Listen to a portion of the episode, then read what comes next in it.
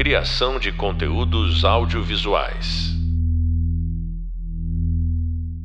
Olá, olá, pessoal! Sejam muito bem-vindos a mais um episódio de podcast da nossa disciplina Criação de Conteúdos para Formatos Audiovisuais. Hoje vamos inaugurar um novo tema por aqui, e como vocês sabem, o primeiro bloco de conteúdos tinha como objetivo contextualizar do ponto de vista teórico os debates e as relações pertinentes para o nosso assunto, audiovisual. Falamos sobre a influência de ideias para desenvolvimento e viabilização de projetos audiovisuais contemporâneos de forma mais ampla e conceitual. Agora, vamos dedicar algum tempo para pensar um pouco sobre alguns casos contemporâneos emblemáticos que, de forma direta ou indireta, reforçam a importância do que vocês estão aprendendo ao longo dessa pós-graduação. Há uma breve, mas útil contextualização sobre cada caso no nosso Hub Leitura, então não deixem de conferir. E hoje, para começo de conversa, eu vou trazer um convidado mais que especial que conversará conosco a respeito de alguns casos. Ele, do portal Condizila, e a relação do conteúdo multiplataformas. Vamos falar do desdobramento para as colaborações no streaming bem como a movimentação no compartilhamento de conteúdos independentes produzidos no YouTube, que é o caso também de grandes canais do YouTube, como o próprio Portal Condizila e o canal Porta dos Fundos. Hoje eu dou as boas-vindas aqui ao diretor Gabriel Zerra. Muito obrigada por ter encontrado um espacinho na sua agenda para conversar conosco. Vou apresentá-lo como de praxe para os nossos alunos, muito embora eu acredito que a maioria já conheça vários dos seus trabalhos. Gabriel Zerra é atualmente um dos diretores da série Sintonia do Netflix. Ao longo de mais de 12 anos de carreira, especializou-se na direção de videoclipes de punk, movimentos sociais, questões urbanas, conteúdos em séries. O Gabriel começou a sua carreira como fotógrafo, se eu não estou enganada, e produtor de conteúdo independente. Gabriel, seja bem-vindo no nosso podcast. Olá, boa tarde, muito obrigado por fazer parte desse projeto. É, e estamos aqui. Gabriel, eu gostaria de pedir para você, por favor, explicar para a gente, segundo a sua visão, todo o seu conhecimento e interpretação, por que o caso do portal Condizila é considerado um evento tão importante quando a gente pensa em criação de conteúdo. Certo. Aí eu acho que a gente tem alguns pilares né, que foram essenciais para esse canal se tornar é, como você disse, emblemático, né? É, o primeiro é, é, o fator do, do Conrad Dantas é, tido a percepção é, onde ninguém tinha essa percepção que é da voz à cultura periférica jovem, é, que boa parte dela se retratava o funk. Então, há 10 anos atrás, cerca de 10 anos atrás, não existia uma atenção a, a essa cultura é, em geral. Existia até um certo preconceito em, com, em motivar essa cultura, em dar voz e atenção, é, em, sabe, colocar olhares é, para essa cultura. Isso foi algo que fez uma diferença muito grande para esse canal ebulir com tantos acessos, né? É, dando a oportunidade para que a, os, os artistas, os poetas, uh, uh, os jovens que, que, estavam gerando esse novo movimento, uh, poder ter o acesso a pulverizar isso para toda camada, todas as camadas sociais. A partir daí, existiu um outro pilar que, que foi o pilar de tratar isso de uma forma corporativa, entendendo o, o Conrad que isso era um, um, um estilo musical, isso era uma isso era um, um, movimento independente, até de certa forma contra a cultura, é, para que isso fosse levado a sério, é, isso ia precisar seguir um, um, formato meio que corporativo, né? É, onde aí ele precisou implantar linguagens, né? Onde a gente construiu linguagens junto e, e precisou criar realmente toda é, uma estrutura em função disso para que essa estrutura, essas linguagens é, validassem esse movimento e não não desse só, não aparentasse só algo como é, as pessoas costumam falar no, na linguagem popular, só uma moda passageira. E englobando essa questão, Gabriel, como você começou o seu trabalho nesse segmento? Especificamente? Você começou seu trabalho com fotografia e qual foi o seu primeiro contato com esses tipos de portais? Ou com o YouTube explodindo? Sim, é... eu comecei meu trabalho como artista independente que é, tinha um sonho né, do cinema, é, tinha um sonho de, de, fazer produções cinematográficas, mas tinha sonho como um sonho de astronauta, né?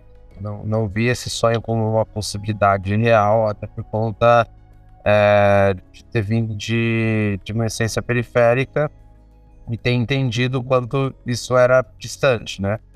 É, e aí, a partir do, do momento que me, me veio essa oportunidade, assim como veio para o Conrad, é, de visibilidade é, e de interesse, inclusive, especificamente na gente, é, dos artistas de apostarem e, no nosso olhar e na nossa capacidade de, de trazer para eles é, um resultado que eles né, não imaginavam que poderia, poderia acontecer, é, isso começou a me gerar novas vontades, é, novos interesses, não só em relação a, a, querer ser um diretor de cinema, não só em, em relação a querer fazer boas imagens. É, e aí tinha uma, uma segunda pauta da sua pergunta era como é que você começou a fazer essa transição assim da fotografia de ser um artista independente para o boom do YouTube?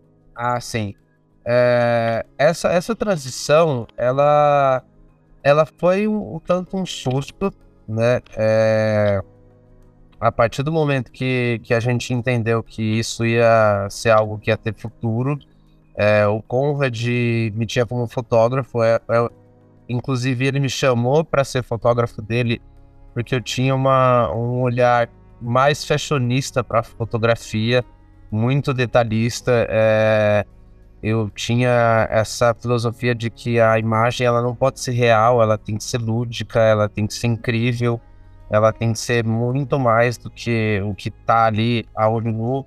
Então eu tinha o costume de tá retratando algo, né? Gostava muito de retratismo e as pessoas que estavam ali naquele ambiente presente, elas olhavam é, o assunto e o, e, e, o ambiente, o cenário e não apostavam tanto. Só que depois que elas viam o trabalho executado, a foto é, lá impressa no, no, na tela do computador, as pessoas falavam: Nossa, não tinha essa expectativa, né? Então eu sempre gostei muito disso, de por mais que a, a, o ambiente cenográfico não aparente é, ser algo grandioso, é, o fator digital, é, manuseio de, da câmera, lente e, enfim, a, a, a forma como o assunto vai se comportar também em relação ao cenário pode, pode mudar tudo e trazer essa imagem lúdica.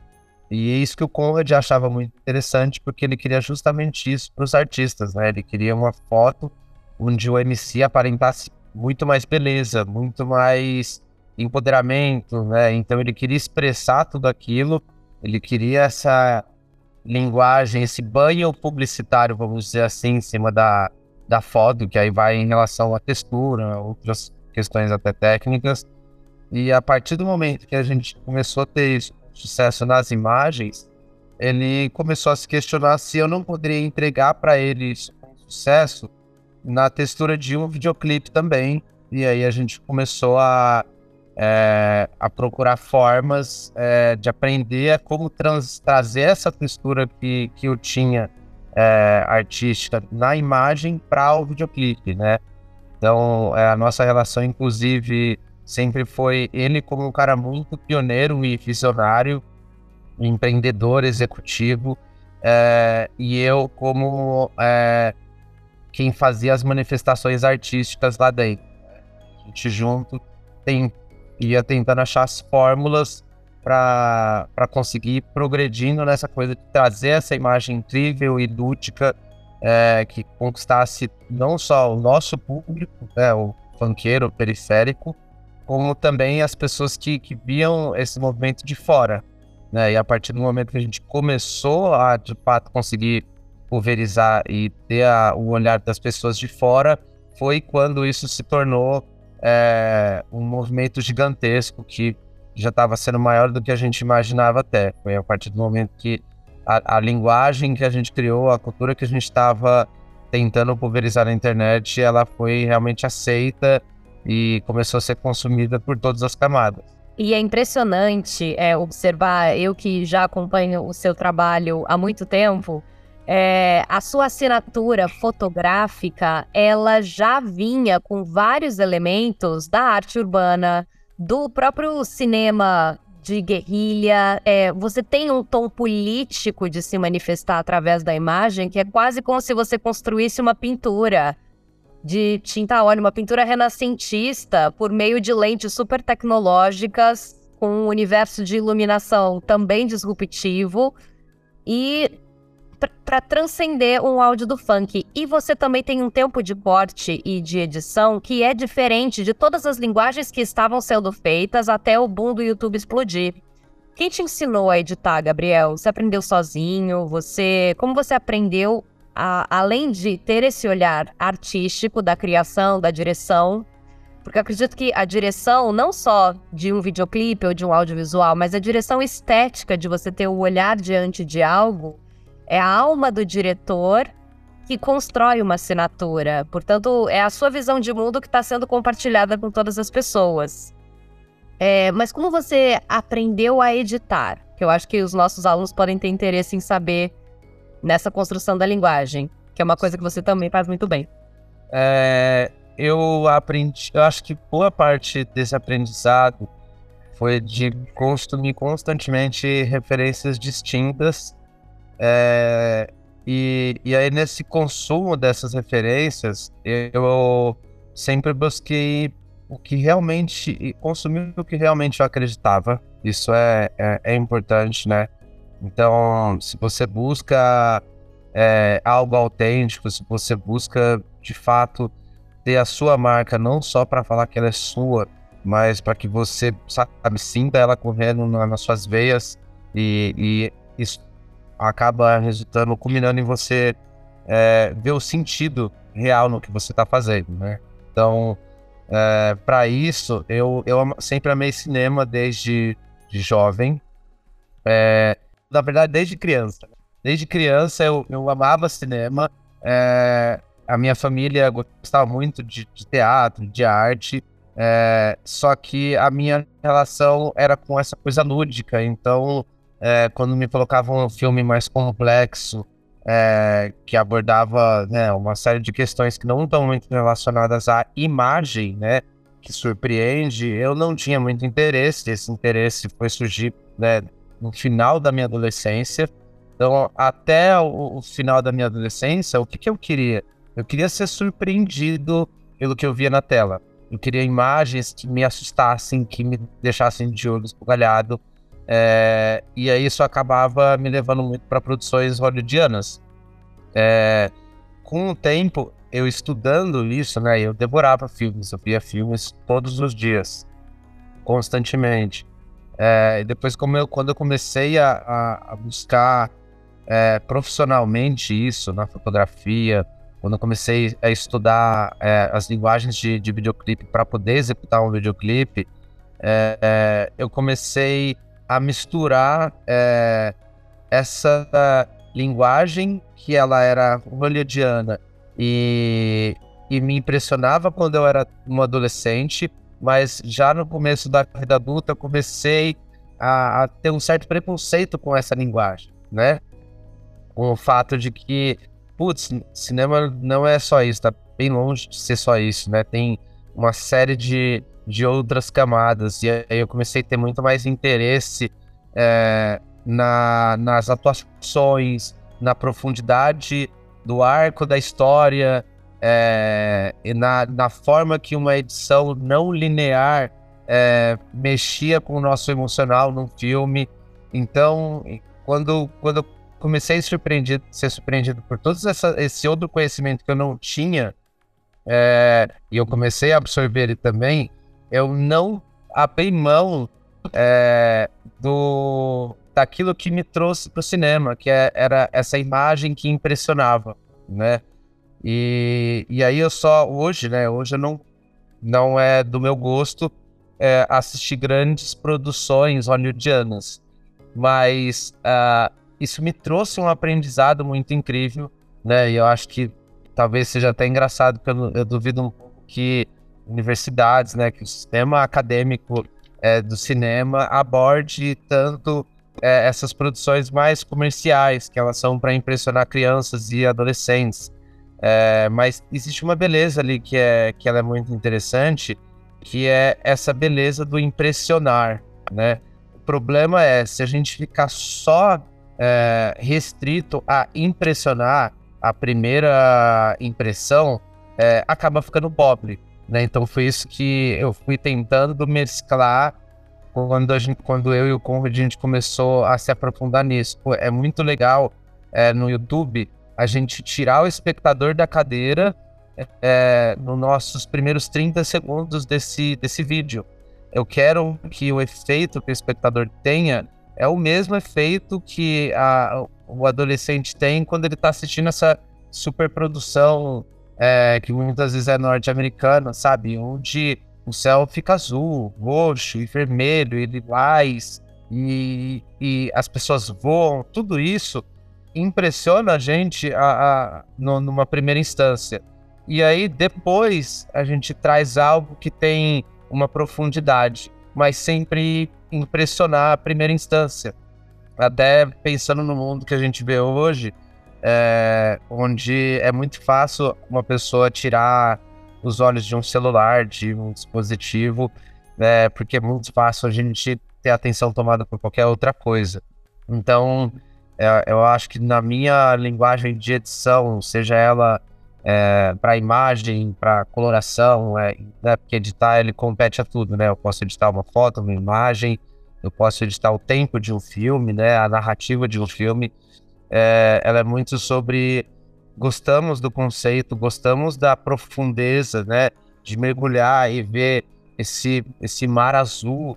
Mas antes disso, sabe, a, a praia ela tem que ser interessante, né? Então, não dá para você pegar uma pessoa, tirar ela de casa e colocar ela direto no fundo do oceano porque você quer mostrar algo profundo. É, muitas vezes até por não querer ser visto como alguém que mostra algo raso. Mas assim, a praia ela é rasa e a praia ela é maravilhosa, sendo rasa, né? Então a gente também não pode criar um preconceito com o que é raso, porque o que é raso ele tá à mercê de algo muito profundo.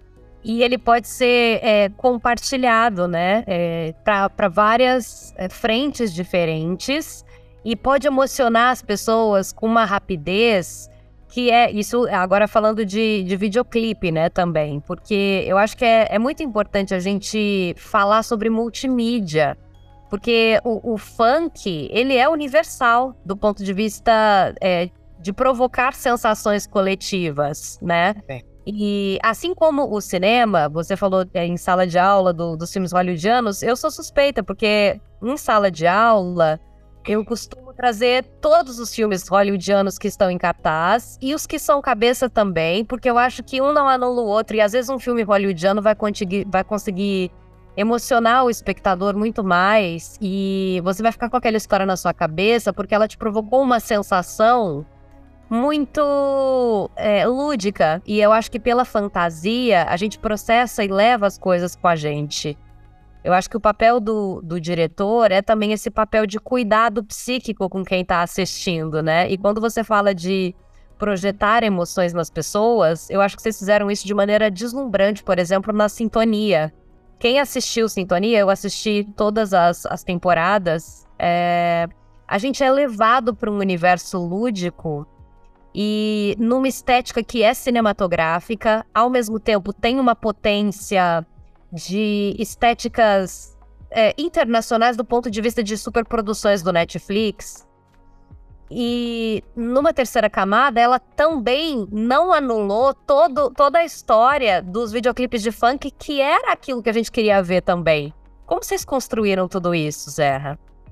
É, é engraçado, o, o Sintonia, é, antes de se tornar, isso, isso a gente fala em outros lugares, antes de se, to se tornar essa série chamada Sintonia, com esses três protagonistas, é, que cada um representa é, uma, um dos grandes núcleos é, da cultura periférica, né? Então existem três núcleos ali, que é o núcleo religioso cristão, o núcleo da música do funk e o núcleo do poder paralelo, que também é poder, grande poder paralelo político dentro da periferia, que acaba sendo é, o, os narcotraficantes. E o Sintonia, antes dele ser tudo isso, ele era uma história que se chamava Tênis de Mil. Falavam sobre três amigos que é, eram muito apaixonados por um tênis que custava mil reais. Nenhum deles tinha condição de comprar esse tênis. É, um decidiu comprar o falso e andava com um tênis falso, era zoado pelos colegas. O tênis é, começou a, a a entrar num processo de, deprecia de depreciação muito rápido, né? Ele começou a desbotar e tudo. O outro era um rapaz que tinha que ajudar em casa, que, sabe, juntava dinheiro para pagar uma futura universidade ou cursinho, e ele começou a abrir mão disso, que era algo de fato importante para o futuro dele, em função de parcelar um tênis original em 15 vezes.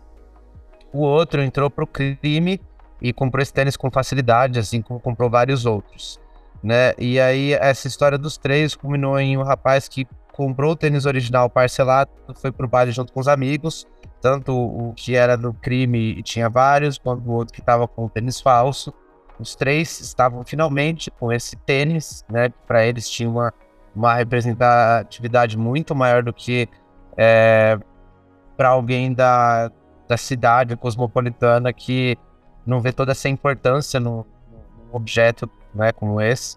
E, e aí nesse baile, no final, um dos rapazes, que é justamente o rapaz que parcelou o tênis, é, acaba sendo tomado na rua por outro rapaz, porque eles estavam no baile fora da comunidade deles, e, e ele perdeu o tênis, foi atrás do rapaz e acabou sendo baleado. Né? E, e morre o rapaz que foi quem mais teve uma problemática para comprar esse tênis, quem também mais tinha a vontade dentre os três. Né? E, e aí, esse, esse, isso era a princípio uma média-metragem né, que falava sobre a importância é, e simbologia de alguns elementos para uma cultura que é carente. Né? E, e, e aí isso foi se desdobrando em muitas reuniões, em pessoas que a gente apresentava os projetos, e, a ponto de chegar para Alice Braga e a Rita Braga, é, e a gente começar a, a é, tecer várias novas ideias com elas, é, junto também com o Leonardo. E aí, no fim, é, a gente começou a chegar nessa outra história, poderia ser muito mais interessante, é, justamente por ela poder atender uma questão novelesca, que era importante. Novelesca, eu digo no sentido de fácil consumo. Então, a gente tinha versões do Sintonia que elas poderiam ser consideradas mais incríveis por apelar para uma estética de cinema mais francês. Tinha outras versões. Só que aí, qual era a versão mais ideal? A versão que todo brasileiro periférico conseguisse consumir com muita facilidade né? É, e aí dentro dessa facilidade não tem porquê não ser algo lindo também, não ser algo autêntico, né? Perfeito. E é, é, incrível, né? Eu jamais imaginei que tivessem tantos desdobramentos, né? Eu sei que é uma coprodução com a Gulani Entretenimento, que também é uma das grandes produtoras que fazem coproduções tanto nacionais quanto internacionais. E agora voltando um pouquinho na sua história, é, Gabriel, qual foi o seu primeiro videoclipe? É, ah, só um detalhe, né? O Sintonia é, foi uma série que começou com uma produtora chamada Los Bragas, que é a produtora da Alice Braga e Rita Braga. E depois, é, a segunda e a terceira temporada, por conta da Sintonia ter virado um boom, né? Se tornou a série mais vista no Brasil, é, junto com é, a Casa de Papel na época. E, e, também teve uma visibilidade gigantesca em alguns outros países que a gente é, achou muito engraçado, né? Então, por exemplo, na África e no Oriente Médio, a série foi super vista. É, e aí existiu a necessidade de a gente transportar para uma produção né, mais ultra gigantesca que entrou a Bulani. É, inclusive é nítido, assim, na, na, na, primeira temporada você vê o quanto é, é forte a série no conceito dela em apresentar essa, essa cultura, só que na ter segunda e na terceira a gente pode ver coisas mais grandiosas, né? O banco explodindo, caixa eletrônico, né? Tudo isso é, foi necessário superprodução.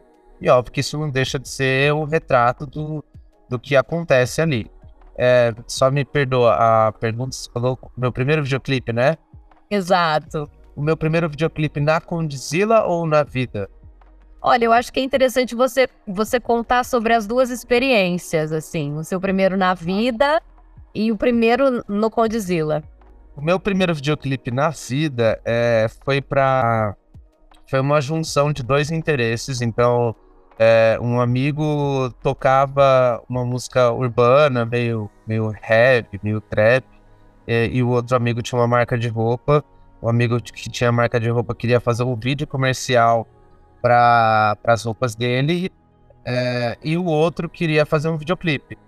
Então, os dois tinham um orçamento que não era suficiente, já sendo um orçamento é, muito pequeno, né? Na época eu não, não fiz esse, esse videoclipe no intuito de ter um lucro, né? Foi, foi o contrário, né? Eu acabei tendo um pouco mais de despesa. É, e, e aí eu juntei essas duas vontades na minha vontade de poder ter uma obra minha independente é, do jeito que eu quero. Então, como eu uni é, os dois, eu tinha a liberdade artística é, a gente entrou numa escola abandonada que ela fica na altura da ponte Eusébio Matoso, em direção ao, ao shopping Eldorado, né? Para uhum. antes do alço de acesso dessa ponte tem uma escola ali ao lado dela, que é uma escola antiga, se eu não me engano, inclusive é, era uma escola francesa. É uma escola enorme, super bonita e estava abandonada há vários anos. E a gente fez um break-in ali. A gente entrou, todo mundo, né, pulando muro. Na época eu tinha, eu acho que 22 anos, é, ou 23 anos. E, e a gente pulou o muro e fez, né, porque ali tinha uma locação incrível, fez esse videoclipe. É, e esse, esse foi um trabalho que, inclusive, ele me ajudou muito quando Conde me contratando como fotógrafo começou a me questionar se eu tinha interesse em fazer é, videoclipe, se eu tinha interesse em trabalhar com imagem e movimento, foi o que eu pude mostrar para ele, né?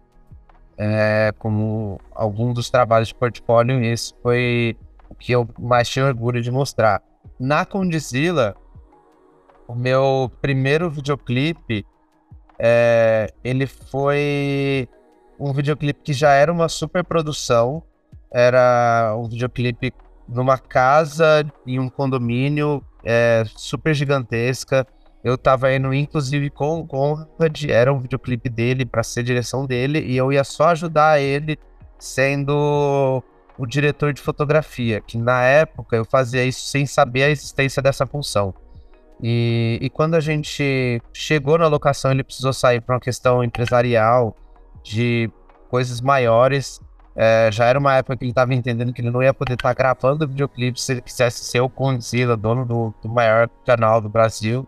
E aí virou para mim e falou: Bom, é, esse vai ser seu primeiro videoclipe, tô indo embora, fica aí, toca. Só preciso que você faça uma coisa: entregue. Então é entregar. Você tem que sair daqui com o videoclipe. Nem que você saia daqui amanhã. Nem que você saia daqui é, com todo mundo morrendo de fome. Entregue. E, e aí esse foi meu primeiro videoclipe. E como foi para você? A princípio, eu eu achei que ia ser fácil, né? Eu eu eu era tinha um sério problema de ego na época. Eu achei que ia ser fácil. É, e aí tínhamos passado mais ou menos quatro horas é, e não tinha progredido metade do que era para progredir. Eu já tinha entendido que o planejamento de roteiro que era para ser concluído na parte do dia não iria ser concluído, então eu ia ter que reajustar a história, ter que entrar em mais cenas noturnas, o que implica em usar mais luz é, e dar mais trabalho, porque aí existe a montagem de luz. É, ao mesmo tempo, eu estava é, todo preenchido com a, as mil sensações que aquele momento me trazia, é, que vai desde a ansiedade até o ego sendo chacoalhado, porque você se garante, mas ao mesmo tempo você está se vendo numa situação onde você demonstra para os outros que você pode, mas lá dentro você está falando assim: nossa, não sei se eu vou conseguir entregar. É, e no paralelo, a imagem do, do meu chefe ali que foi embora falando: você só precisa fazer uma coisa, entregar. E, e aí tudo mexia comigo, não muito a favor. Até mesmo o cast, né? A modelo é, um, ali um profissional novo, a modelo é, que era a garota protagonista, que ela já era uma blogueira para a época, então é, eu tinha medo de, de, de, fazer o approach ali, né? Ela estava constantemente cobrando o horário e a cena e tudo, então tudo ali estava tava muito complexo de lidar. A gravação que era para durar oito horas, ela acabou durando 14 a gente concluiu com sucesso. No meio do caminho da gravação, eu entendi uma coisa, que é a energia de quem toca o bar. É, e isso tem uma relação completamente direta com ser político. É, pode estar tudo dando muito errado. Se você for a pessoa que está numa energia é, tensionada por conta disso, numa energia levemente hostil por conta disso, é, você acaba ficando mais distante ainda do objetivo. Então, quando a gente está falando de equipe, produção, inúmeras pessoas que estão trabalhando em função do mesmo objetivo que o seu, só que você que está liderando elas, quanto mais, por mais que está tudo dando errado, é, você for alguém que está pacífico e positivo, isso não deixando de ser incisivo, né? Deixando de liderar, deixando de pedir para alguém fazer algo e se essa pessoa errar, é, você conversar com ela de uma forma onde fica ainda mais difícil dela chegar no, no resultado assertivo, é, é, muito sobre isso. É, é, sobre conseguir manter essa energia é, que, na minha opinião, ela tem que ser uma energia positiva, por mais que tudo esteja negativo.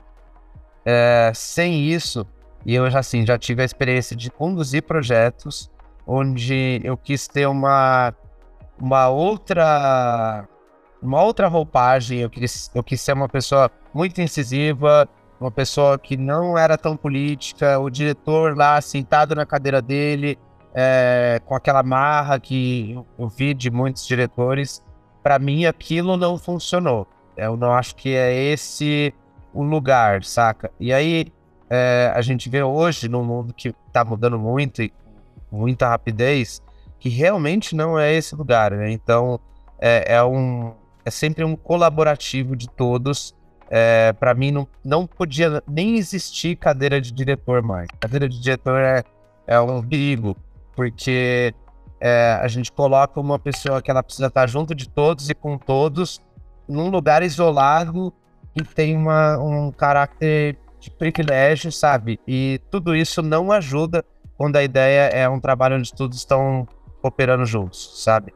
Uma aula de sabedoria, humildade, resiliência e é tão importante, Gabriel, os nossos alunos que estão nos ouvindo é, entenderem isso, que na verdade a grande sintonia de uma produção audiovisual faz a obra ser nobre, independente do que aconteça é, e que as pessoas precisam sim uma das outras e que a humildade, o respeito, a, a delicadeza e a educação mudam o mundo.